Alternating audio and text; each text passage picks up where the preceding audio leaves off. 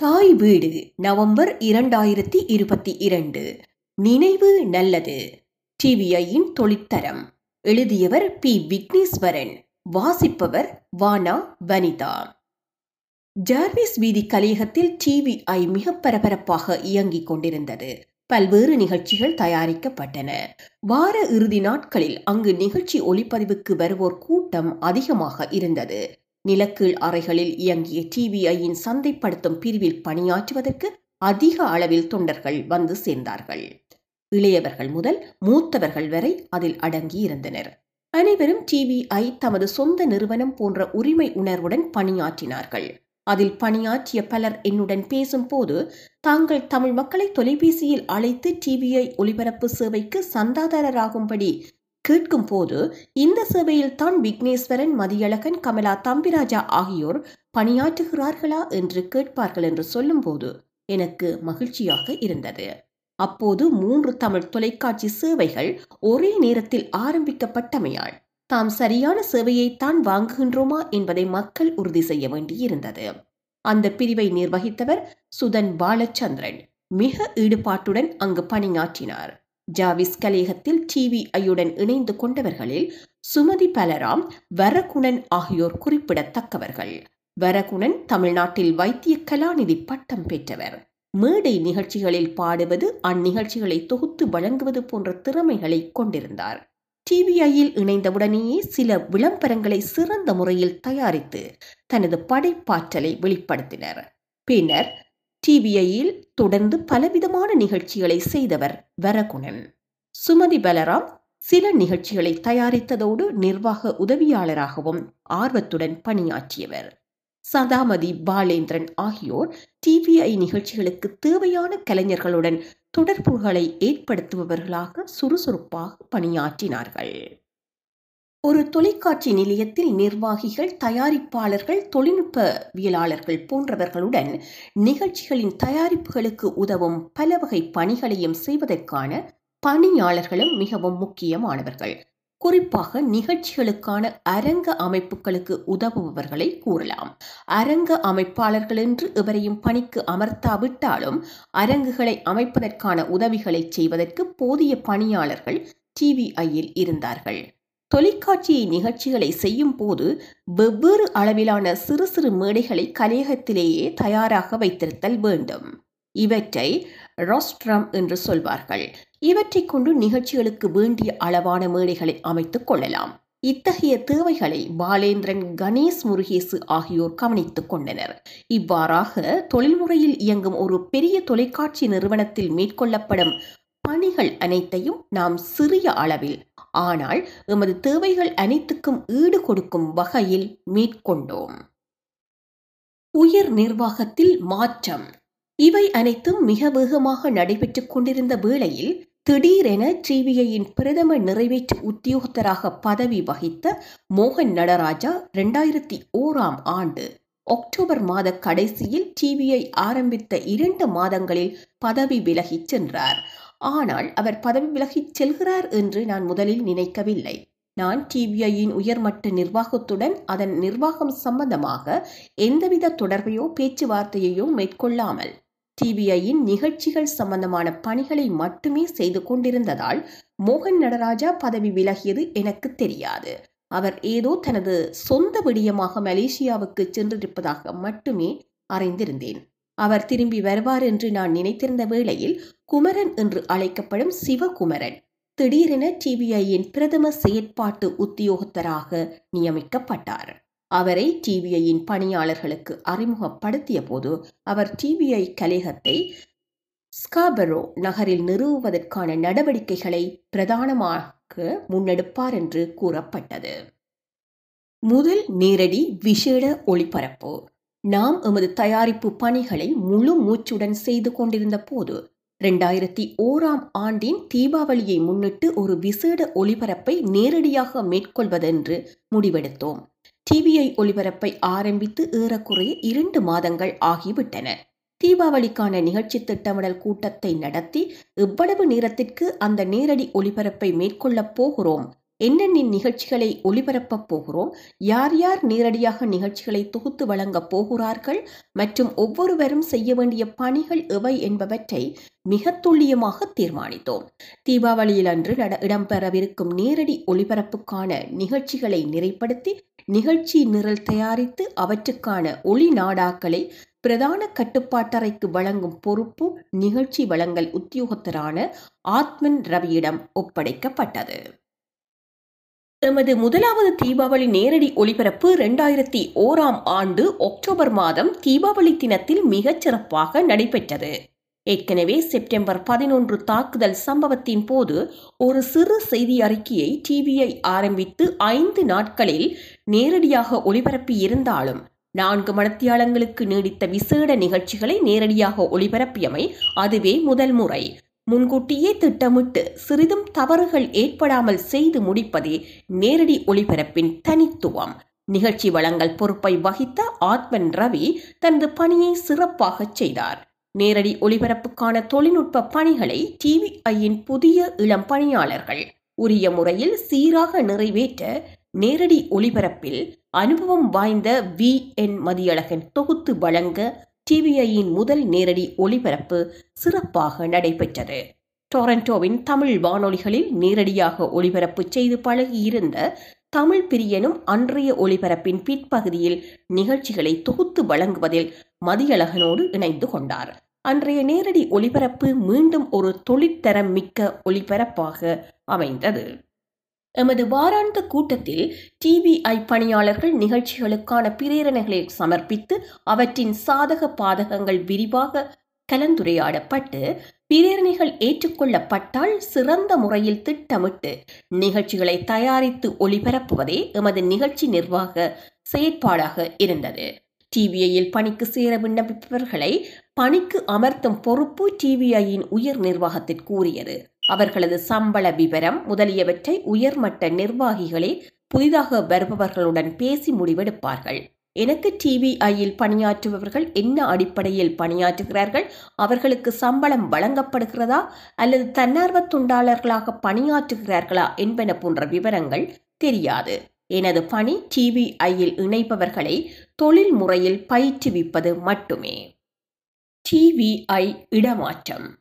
இப்படி ஜாவிஸ் வீதியில் உள்ள டிவிஐ மிக நேர்த்தியாக செயற்பட்டு கொண்டிருந்த போது இரண்டாயிரத்தி இரண்டாம் ஆண்டு மார்ச் மாதமளவில் டிவிஐயின் உயர் நிர்வாக பொறுப்பில் இருந்த பிரபாகரன் குமரன் ஆகியோர் என்னிடம் தாங்கள் டிவிஐ கலையகத்தை ஸ்கபரோவில் உள்ள பிஎன்ஆர் கலையகத்திற்கு மாற்றுவதென்று முடிவெடுத்திருப்பதாகவும் அதற்கு தயாராகும்படியும் கேட்டுக்கொண்டார்கள் இத்தகைய முடிவுகள் டிவிஐயின் செயற்பாட்டுக்கான பல காரணங்களை முன்னிட்டு குறிப்பாக நிதி நிலைமையை பொறுத்து எடுக்கப்படும் நிர்வாக முடிவு. நிகழ்ச்சிகளை தயாரிப்பதற்கான செலவை தாங்க முடியுமா முடியாதா என்று தீர்மானிப்பவர்கள் டிவிஐயின் நிதியை கையாளும் உயர் நிர்வாக மட்டத்தில் இருப்பவர்களே. தொலைக்காட்சி நிலையத்தின் நிதி நிலைமைகளுக்கு ஏற்றவாறும் அதேவேளை தொலைக்காட்சி ஒளிபரப்பின் தரம் குன்றாமலும் நிகழ்ச்சிகளை தயாரிப்பதற்கும் நிகழ்ச்சிகளை தயாரிக்கும் பணியாளர்களை பயிற்றுவித்து உருவாக்குவதுமே எனது பணி. டிபிஐயின் நிர்வாகம் மேற்கொண்ட முடிவுக்கு அமைய அதன் இடப்பெயர்வு நடவடிக்கைகளை மேற்கொள்ள தயாரானோம். டிவிஐ செயற்பாட்டை ஜார்விஸ் வீதி கலையகத்தில் தொடர்ந்து நடத்துவது பொருளாதார ரீதியில் சிரமமானது என்பது உணர்ந்து கொள்ளத்தக்கதுதான். மேலும் போதிய இடவசதி வாகன தரிப்பிட வசதிகள் போன்றவை போதாமல் இருப்பது டிபிஐயின் வளர்ச்சிக்கு சாதகமான நிலைமைகள் அல்ல. எனவே விரிவுபடுத்தலுக்கு போதுமான வசதிகளுடன் தமிழர்கள் செறிவாக வாழும் பகுதிக்கு செல்வது நல்ல முடிவென்பதை எல்லோரும் ஏற்றுக்கொள்வார்கள். ஆனால் என்னை பொறுத்தளவில் டிவிஐயை ஜார்விஸ் கலிகத்தில் ஆரம்பிப்பதற்கு எடுத்த முடிவு மிகவும் நல்ல முடிவு. ஏனெனில் தொலைக்காட்சி துறைக்கு முற்றிலும் புதியவர்களான எம் இளைஞர்கள் சிறிய அளவிலேனும் கனேடிய தொலைக்காட்சி துறையைச் சேர்ந்தவர்கள் நிகழ்ச்சி தயாரிக்கும் ஒரு கலையகத்தில் தமது ஆரம்ப பயிற்சிகளை பெற்றமை அவர்கள் தொழில்முறை தொலைக்காட்சி நிகழ்ச்சி தயாரிப்பு சூழலை ஓரளவுக்கேனும் அறிந்து கொள்ள உதவியது. நாம் இடம்பெயர்ந்து செல்லவிருந்த பிஎன்ஆர் கலையகம் ஸ்காபரோ பாஸ்மோர் வீதியில் அமைந்திருந்தது. அதன் உரிமையாளர் நரேந்தர் சின்ஹா அவர்கள் இந்த கலியகத்தை மோகன் நடராஜாவும் நானும் ஜீவையை ஆரம்பிப்பதற்கான திட்டமிடல் கட்டத்திலேயே சென்று பார்த்திருக்கின்றோம். அந்த கலையகம் எமது தயாரிப்பு தேவைகளை நிறைவேற்றுவதற்கு போதுமான வசதிகளை கொண்டிருக்கின்றது என்று நாம் கருதியிருந்த போதும் அங்கிருந்த நிகழ்ச்சிகளை ஒளிபரப்புக்கு அனுப்புவதற்கான ஃபைபர் வசதி இல்லாத காரணத்தால் பிரதான கட்டுப்பாட்டறையை நிர்மாணிக்க முடியாதென்று கருதி அந்த கலையகத்தை அப்போது தெரிவு செய்யவில்லை. இப்போது ஜாவிஸ் கலையகத்தில் இயங்குவதற்கான செலவுகளை ஒப்பிடும்போது பிஎன்ஆர் கலையகத்தில் பிரதான கட்டுப்பாட்டறையை அமைத்து நிகழ்ச்சிகளை ஒளிபரப்புக்கு அனுப்புவதற்கான மாற்று வழிகளை கையாள்வது செலவு குறைவானது என்று டிவிஐ நிர்வாகம் கருதியதால் இப்போது இந்த இடமாற்றம் விரைவாக மேற்கொள்ளப்பட்டது. இடமாறும் நடவடிக்கைகள் மும்முரமாக நடைபெற்றது. பிஎன்ஆர் கலையகத்தில் பிரதான கட்டுப்பாட்டறையொன்றை அமைக்கும் வேலைகளை முடிவடையும் வரை ஜாவிஸ் கலையகத்தின் கட்டுப்பாட்டறையை வைத்திருப்பதென்று முடிவானது. இடமாற்றம் முழுமையாக நடைபெறும் வரை வளமையான நிகழ்ச்சி தயாரிப்புகளை ஆரம்பிக்காது அன்றாட செய்திகளை மட்டுமே தயாரிப்பதென்றும் முடிவு செய்யப்பட்டது. நாம் ஏற்கனவே தயாரித்த நிகழ்ச்சிகள் டி டி எண்ணிலிருந்து பெற்ற நிகழ்ச்சிகள் திரைப்படங்கள் முதலியவற்றை ஜாவிஸ் கலையகத்தில் உள்ள கட்டுப்பாட்டறையிலிருந்து நாதன் சுதன் ஆகியோர் ஒளிபரப்பிக் கொண்டிருக்க ஏனையவர்கள் பிஎன்ஆர் கலையகத்தை டிவிஐ கலையகமாக மாற்றும் நடவடிக்கைகளில் ஈடுபட்டிருந்தார்கள். அன்றாட செய்திகள் மட்டுமே பிஎன்ஆர் கலையகத்தில் தயாரிக்கப்பட்டன.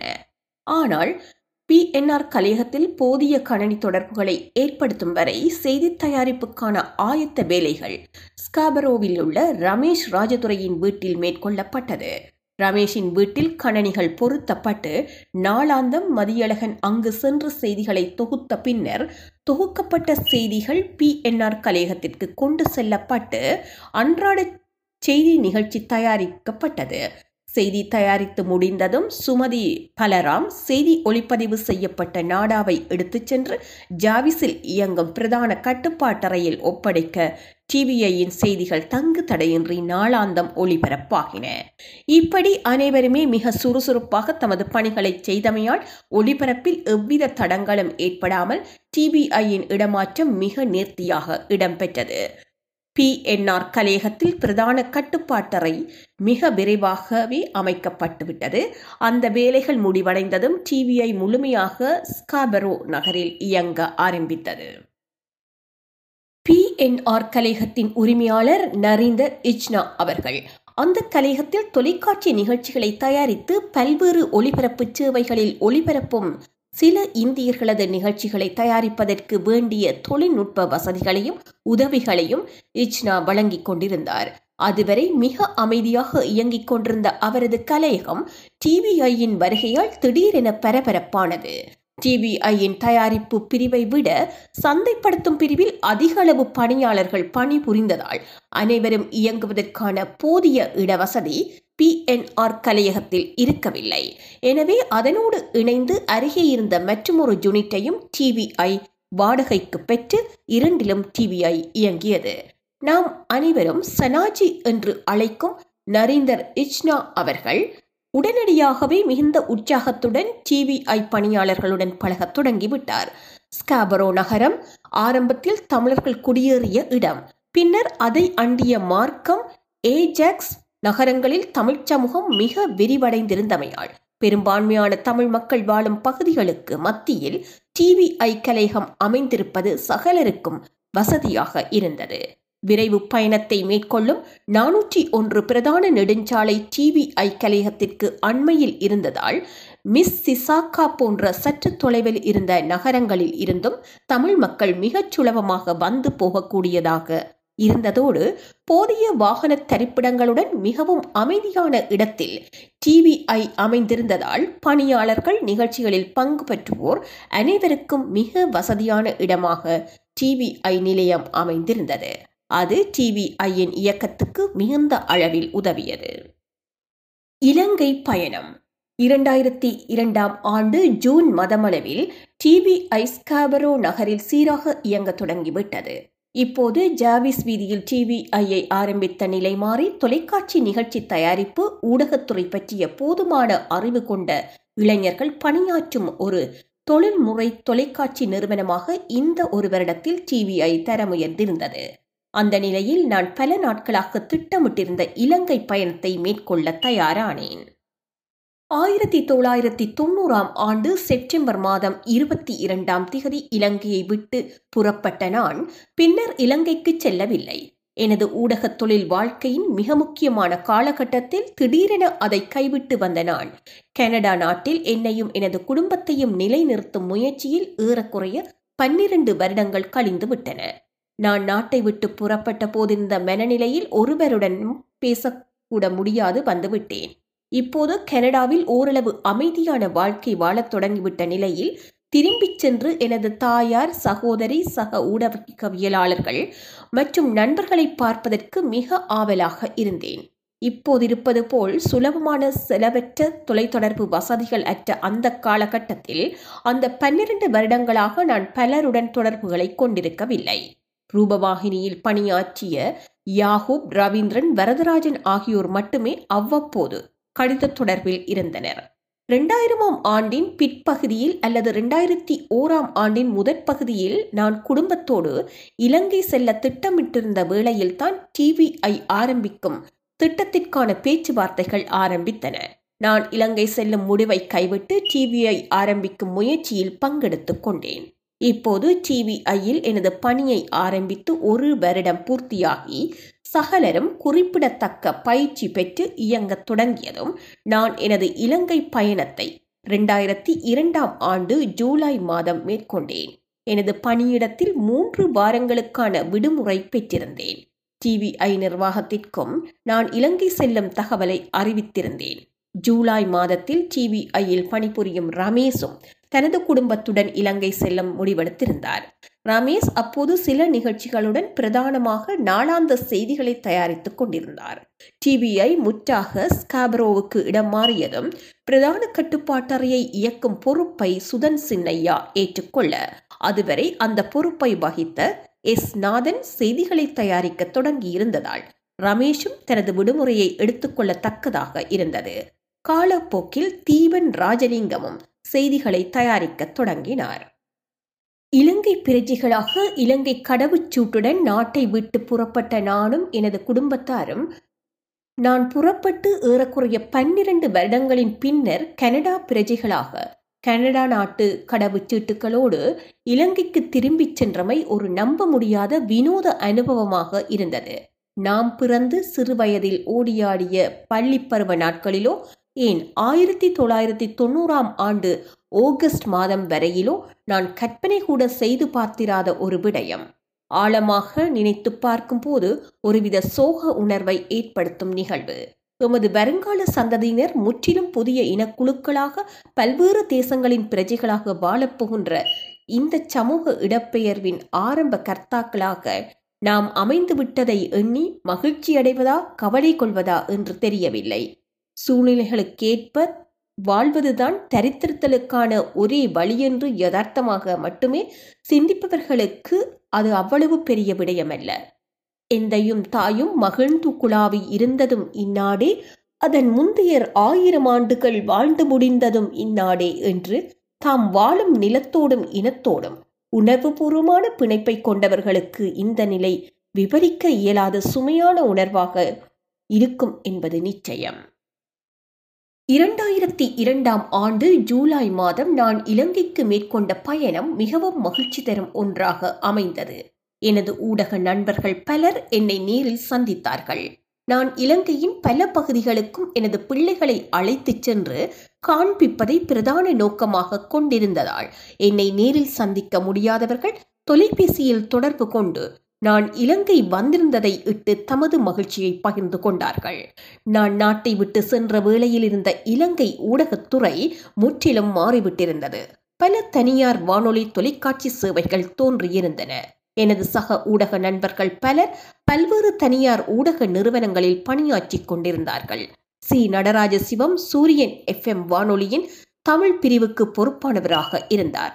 அருணா செல்லத்துறை சக்தி தொலைக்காட்சியில் தமிழ் செய்தி பிரிவுக்கு பொறுப்பானவராக இருந்தார். எழில் வேந்தன் சக்தி தமிழ் வானொலி சேவையின் பொறுப்பாளராக இருந்தார். ரூபவாகினியில் பணியாற்றிய எம். வரதராஜன் சக்தி தொலைக்காட்சியில் தமிழ் நிகழ்ச்சிகளின் தயாரிப்புக்கு பொறுப்பான உயர் பதவியில் இருந்தார். நான் ரூபவாகினியை விட்டுச் செல்லும் போது தயாரிப்பாளராக இருந்த எஸ். விஸ்வநாதன் இப்போது தமிழ் பிரிவின் இயக்குனராகவும் தயாரிப்பு உதவியாளர்களாக இருந்த U. L. Yakub R. Ravindran ஆகியோர் தயாரிப்பாளர்களாகவும் உயர்ந்திருந்தனர். அவர்கள் அனைவரையும் நேரில் கண்டு பேசி மகிழ்ந்தேன். நான் இலங்கையில் மலைநாடு யாழ்ப்பாணம் மட்டக்களப்பு ஆகிய இடங்களுக்கு குடும்பத்தவர்களுடன் சென்றேன். யாழ்ப்பாணம் சென்றபோது நெல்லியடிக்கு சென்று அப்போது யாழ்ப்பாணம் வந்திருந்த ரமேஷ் குடும்பத்தாரை சந்தித்தமை மகிழ்ச்சி அளிக்கும் நிகழ்வாக அமைந்தது. ரமேஷ் எம்முடன் நைனாதீவுக்கு வந்து அங்கு நைனாதீவை பற்றிய ஒரு விவரணம் தயாரிப்பதற்கான காட்சிகளை படம் பிடித்தார். நான் அங்குள்ள மக்களை நேரில் கண்டு விவரங்களை கேட்டறிய அவர் அவற்றையெல்லாம் படமாக்கினார். விடுமுறையில் சென்றிருந்த போதும் டிவிஐயுக்காக நிகழ்ச்சி தயாரித்தோம். மட்டக்களப்பு சென்று பிள்ளைகளுக்கு இலங்கையின் கிழக்கு மாகாணத்தை காண்பித்ததோடு அப்போது மட்டக்களப்பில் நோய்வாய்ப்பட்டிருந்த ஜார்ஜ் சந்திரசேகரனை நேரில் சந்தித்தேன். அவர் நாட்காலிகள் என்ற எனது மொழிபெயர்ப்பு நாடக நூலுக்கு அணிந்துரை எழுதி அனுப்பியிருந்தார். அவரது கையெழுத்து தெளிவில்லாமல் இருந்தமையால் அதை அவர் முன்னே வாசித்து விளங்கிக் கொண்டேன். கொழும்பு திரும்பிய என்னை ஒளிபரப்பு கூட்டு தாபனத்தில் நண்பர் சந்திரமோகனும் ரூபவாகினிக்காக எஸ். விஸ்வநாதனம் செவ்வி கண்டார்கள். அப்போது ரூபவாகினியின் செய்தி பிரிவில் பணியாற்றி கொண்டிருந்த யு. எல். யாஹூப் தயாரிப்பு குழுவினரோடு வீட்டுக்கு வந்து ஒரு பேட்டி நிகழ்ச்சியை ஒளிப்பதிவு செய்தார். எம். வரதராஜன் சக்தி டிவிக்காக எனது பேட்டியை பம்பலப்பட்டியில் இருந்த ஒரு வீட்டில் வைத்து படமாக்கினார். என்னை பேட்டி கண்டவர் அபர்ணா சுதன். அத்தோடு வரதராஜன் என்னை சக்தி தொலைக்காட்சி நிலையத்திற்கு அழைத்துச் சென்று அங்கு பணியாற்றிய புதிய ஊடகவியலாளர்களுடனான ஒரு சந்திப்பு நிகழ்ச்சியையும் ஏற்பாடு செய்திருந்தார். கலைஞர் எஸ். ராமதாஸ் அவரது விசாகம் விளம்பர நிறுவனத்துக்காக அப்போது ஒரு பெரிய நிகழ்ச்சியை கொழும்பின் பிரதான பகுதியில் ஏற்பாடு செய்திருந்தார். அது என்ன நிகழ்ச்சி என்பதை இப்போது மறந்துவிட்ட போதிலும் கொழும்பில் உள்ள பெரும்பாலான அனைத்து கலைஞர்களும் அந்த நிகழ்ச்சியில் பங்கு பற்றினார்கள். அந்த நிகழ்ச்சிக்கு என்னை விசேட விருந்தினராக அழைத்து கௌரவப்படுத்தினார். எஸ். ராமதாஸ் எனது கொழும்பு ஊடக வாழ்க்கை காலத்தில் நான் சந்தித்த பழகிய பல கலைஞர்கள் அன்று என்னை மிகவும் மகிழ்ச்சியுடன் நலம் விசாரித்து உரையாடியமை எனக்கு மனநிறைவை தந்தது. பலர் நான் ரூபவாகினியில் தமிழ் பிரிவுக்காக தயாரித்து நூற்றுக்கணக்கான நிகழ்ச்சிகள் பற்றி வியந்து பேசி நான் திடீரென விலகிச் சென்றமை தமக்கு அதிர்ச்சியாகவும் கவலையாகவும் இருந்ததாக தமது உணர்வுகளை பகிர்ந்து கொண்டார்கள். அந்த நிகழ்ச்சிக்கு நான் அழைத்துச் சென்ற எனது மகன் மதுரன் இவற்றையெல்லாம் பார்த்து கொண்டிருந்தான். நான் நாட்டை விட்டு புறப்பட்ட போது அவனுக்கு இரண்டு வயது. நான் இலங்கையில் எப்படி இருந்தேன் என்ன செய்தேன் என்பவற்றையெல்லாம் அவர் நேரடியாக அறிந்திருக்கவில்லை. ராமதாஸின் அந்த நிகழ்ச்சியில் எனக்கு அளிக்கப்பட்ட மாலை மரியாதைகளும் பல கலைஞர்களும் என்னை கண்டு மகிழ்ச்சியடைந்து பாராட்டி பேசியமையும் மகன் மதுரனுக்கு புதிதாகவும் வியப்பாகவும் இருந்திருக்க வேண்டும். நிகழ்ச்சி முடிந்து நாம் வீடு திரும்பும் போது அப்பா நீங்கள் இதையெல்லாம் விட்டுட்டு ஏன் கனடாக்கு வந்தனீங்கள்? என்று கேட்டான். அதைத்தான் விதி என்று சொல்வது என்பது எனக்கு இலகுவான பதிலாக இருந்தது. மிக நீண்ட இடைவேளைக்கு பின்னர் எனது நண்பர்களை கண்டு கொண்டாடிய மன திருப்தியோடு நான் இலங்கையில் பணியாற்றியதற்காக எனக்கு கிடைக்க வேண்டிய சீமலாப நிதியை பெறுவதற்கான ஒழுங்குகளையும் செய்துவிட்டு மகிழ்ச்சியுடன் கனடா திரும்பினேன். ரமேஷ் நான் கனடா திரும்பி ஒரு சில கிழமைகளின் பின்னர் டிவிஐயில் பணிக்கு திரும்பினார். தொலைக்காட்சி நாடகம் இப்போது ஆரம்பத்தில் இருந்தது போல் டிவிஐயின் பணியாளர்களை பயிற்றுவிப்பதற்கு அதிக நேரம் செலவிட வேண்டி இருக்கவில்லை. அவரவர் தமக்கான பணிகளை தாமாகவே செய்ய தொடங்கிவிட்டார்கள். புதிய நிகழ்ச்சிகளை திட்டமிடுவதும் தயாரிக்கப்படும் நிகழ்ச்சிகளின் உள்ளடக்கத்தை மேற்பார்வை செய்வதும் எனது பணியாக இருந்தது. டிவிஐ பணியாளர்கள் இப்போது கலையகத்தில் தயாரிக்கும் நிகழ்ச்சிகளை கையாளக்கூடிய அடிப்படை ஆற்றலை பெற்றுவிட்டார்கள். அடுத்து அவர்களுக்கு விவரண நிகழ்ச்சிகள் தயாரிப்பதற்கும் வெளிக்களத்தில் படம் பிடிக்கும் நாடகங்களை தயாரிப்பதற்கும் பயிற்சி அளிக்க வேண்டும். இவற்றில் விவரண நிகழ்ச்சி தயாரிப்பதற்கு மிகுந்த நேரத்தை செலவிட வேண்டும். வெளிக்கள படப்பிடிப்பாக நாடகம் தயாரிப்பதற்கு விவரண நிகழ்ச்சிகள் தயாரிப்பதற்கும் செலவிடப்பட வேண்டிய நேரம் குறைந்தது. ஆயினும் ஒப்பீட்டளவில் அதிக பணம் செலவிட வேண்டும். இரண்டுமே தொலைக்காட்சி சேவைகளுக்கு முக்கியமான நிகழ்ச்சிகளே. அவற்றை தயாரிக்கும் அளவுக்கு டிவிஐ நிறுவனமும் அதன் பணியாளர்களும் தயாராக வேண்டுமென்று காத்திருந்தேன். யாழ்ப்பாணத்தில் இருந்து இரண்டாயிரத்தி இரண்டாம் ஆண்டு ஜூலை மாத இறுதியில் கனடா திரும்பியதுமே பயிற்சி அளிப்பதற்கான வெளிக்கள படப்பிடிப்பில் ஒரு தொலைக்காட்சி நாடகத்தை தயாரிப்பதென்று திட்டமிட்டேன். அது ஒரு பயிற்சி அளிப்பதற்கான தயாரிப்பு மட்டுமே. ஏனெனில் அத்தகைய நாடக தயாரிப்புகளை கிரமமாக தயாரிக்கக்கூடிய நிதி நிலைமை அப்போது டிவிஐயிடம் இருக்கவில்லை. இந்த நாடக தயாரிப்புக்கான செலவை ஈடு செய்யும் வகையில் ஒரு அனுசரணையாளரை பாலேந்திரன் ஏற்பாடு செய்தார். எழுத்தாளர் கவிஞர் கலைவாணி ராஜகுமாரனின் நாடக பிரதியொன்றை தயாரிப்புக்காக தெரிவு செய்தேன். நாட்சார வீட்டினிலே என்ற அந்த பிரதி மேடைக்காக எழுதப்பட்ட நாடகம். ஊரில் நாட்சார வீடென்று சொல்லப்படுகின்ற பழமையான பெரிய வீட்டில் வாழ்ந்த குடும்பத்தின் தலைவியான தாயார் கனடாவுக்கு குடிபெயர்ந்த தனது மகனின் வீட்டில் நான்கு சுவர்களுக்குள் அடைபட்டு வாழும் நிலையை விளக்கும் யதார்த்த நாடகம். அதை அரைமணித்தியால திரை நாடகமாக எழுதியிருந்தேன்.